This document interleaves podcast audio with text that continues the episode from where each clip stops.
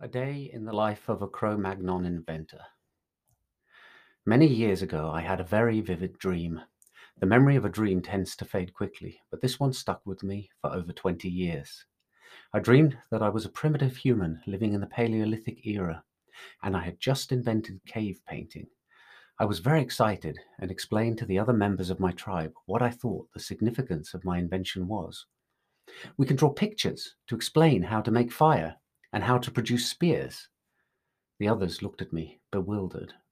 Why would we do that? One of them asked me. I took a stick of charcoal and started laboriously drawing a crude image of myself, a stick figure, holding a spear. So they won't be forgotten. See?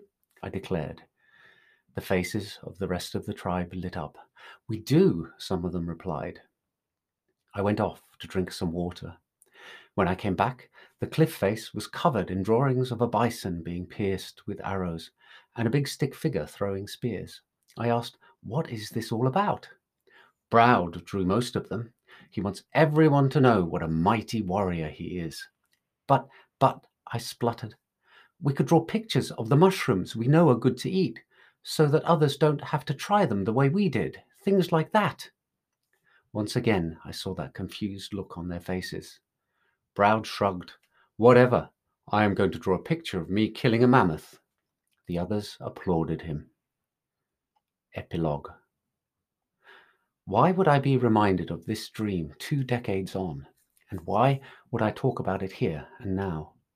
Because this is how I see the buzz about NFTs today. We have these new tools at our disposal through blockchain and a new way of seeing the world and they offer all sorts of amazing opportunities and unexplored potential.